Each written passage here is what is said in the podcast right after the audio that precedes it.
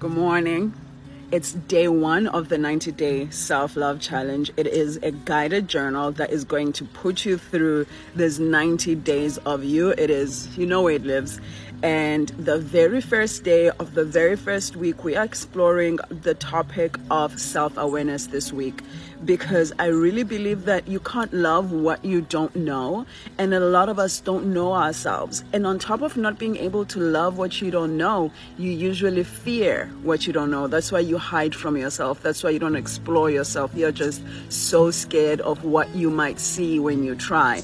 So, the very first week of this challenge, we're studying it with you, getting to know you, reintroducing yourself to yourself. Some of us need that reintroduction, and that's exactly what you're going to be doing in this first week of the challenge. Go grab it. Short Cast Club